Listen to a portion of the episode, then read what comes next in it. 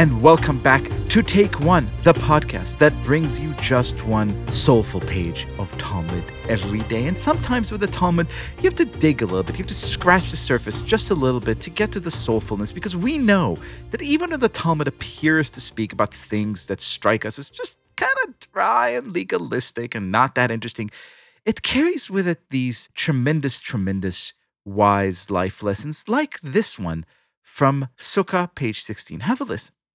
And a Baraita is taught concerning the Mishnah. The garment and the sackcloth, the sackcloth and the hide, and the hide and the mat join together with one another. If one attaches, listen to this, if one attaches a piece of material that has a smaller, more stringent measure for ritual impurity to a piece of material that has a larger, more lenient measure, the combined cloth is susceptible to contract ritual impurity if together they compose the larger measure. Apparently, two items whose measures are not equal combine to compose the more lenient measure. Different materials have different rules about how they can catch ritual impurity, a big subject of concern for the rabbis. And today, the Talmud tells us if you connect two of these fabrics, two of these materials, you always go with the more lenient ruling. And it just strikes me as such a wise principle to live by. And it is my pleasure to welcome to the show one of my absolute favorite rabbis, teachers, scholars, and thinkers, straight out of Stephen Wise Temple in the great city of Los Angeles, California, the one and only Rabbi Sari Laufer. Hello. Hello. Thank you so much for joining us because I'm a glut for punishment. Tell me, what, what's the weather like today in Los Angeles? I mean, I think it's hot. It's hot and sunny, but it's not humid. It is a balmy 88 degrees. One of these days, I shall make it all the way from New York to the promised land out west. But in the meantime, I would like your help understanding or unlocking the hidden wisdom behind this seemingly very technical passage. It seems to me like it has quite an important lesson to teach us about leniency and kindness, doesn't it? Yes, and I'm all about, I think, the rabbis didn't necessarily know when we were going to read these texts, but I think especially right now, there's a lot of need for kindness in the world, and especially on our Jewish calendar, a lot of need for kindness. Help us make sense of this passage. Give us the kind of 30,000 foot view of what the Talmud's actually trying to teach us when it teaches us be more lenient. Because often we read these rabbis and we think you know they're sticklers for the rules and often they are. They could certainly be stringent.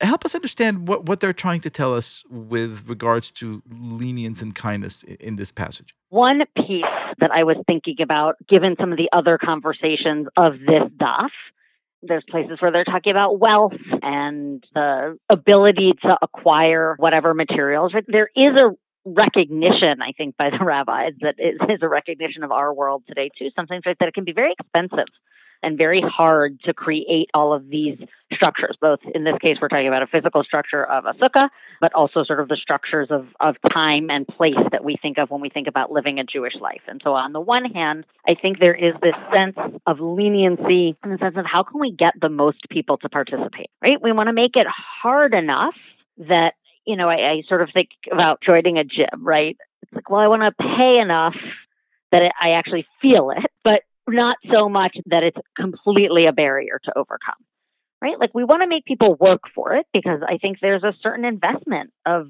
time, of soul, of caring when you actually have to work for something. And there's a lot in the dapim about the actual work of preparing for Sukkot. And so I think there's that, right? I want to make you work for it, but I don't want to make it impossible. I don't want to make it such a high barrier that either you are excluded because you cannot, whether physically or financially or emotionally, you cannot do it. And I don't want to make it exclusive in the sense that I'm going to make it so hard that people are just going to walk away. So I think that's one piece of the leniency. And then I think the other is is maybe even a more meta question. We're in this time period right now, right? We just observed Tisha B'Av, so we're in what are known as the seven weeks of consolation leading up to Rosh Hashanah. And one of the things I actually love it, it's an image on Rosh Hashanah that we help move God from the throne of justice to the throne of mercy. So this idea of sort of balancing out.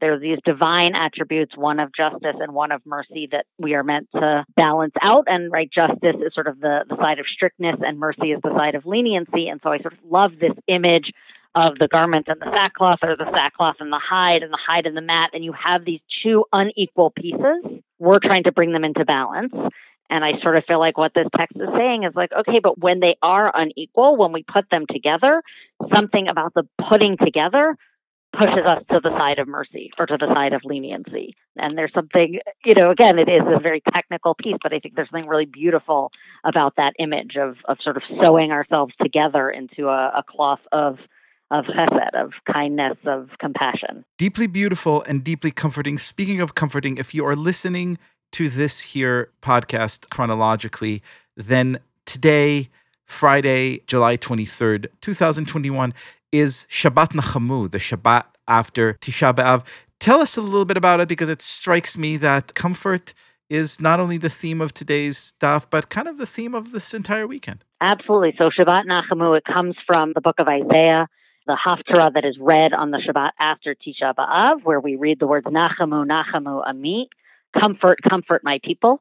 And I actually just read a beautiful teaching by Rabbi Rachel Barenblatt, who said, really, it's, hey, y'all, comfort my people. That's sort of how she read it. like, let's bring comfort to each other. But the idea is that the three weeks leading up to Tisha B'Av, we're supposed to sort of sit in despair. There, there are three weeks of rebuke. And so we read these prophetic readings that are all about all the things that we've done wrong. But then the seven weeks after Tisha B'Av, the seven weeks that lead us from Tisha B'Av to Rosh Hashanah, are known as the weeks of consolation. And so the message is, you know, you might have messed up, but here is God's chesed, here is God's mercy for us, or loving kindness for us, or leniency for us, and, and the space for us to sort of lean into and grow in that leniency until we reach the high holidays and, and that time of atonement and forgiveness. And so it, it is absolutely a theme of these next seven weeks of kindness, of nachamu, of comfort, compassion, all of those words, and that we are meant to move further towards compassion so that we also push the divine closer to compassion. And may we all individually and collectively do just that this Shabbat and every other Shabbat to follow. Rabbi Sari Laufer, thank you so much for being our guest. Thank you. Shabbat Shalom.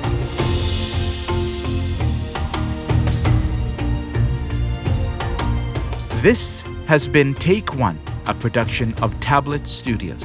If you enjoy this show, and I hope you do, please go and rate and review us on iTunes or whatever platform you use to listen to podcasts. Each week, we'll be releasing new episodes Monday through Friday, covering the entire weekly portion of Daf Yomi.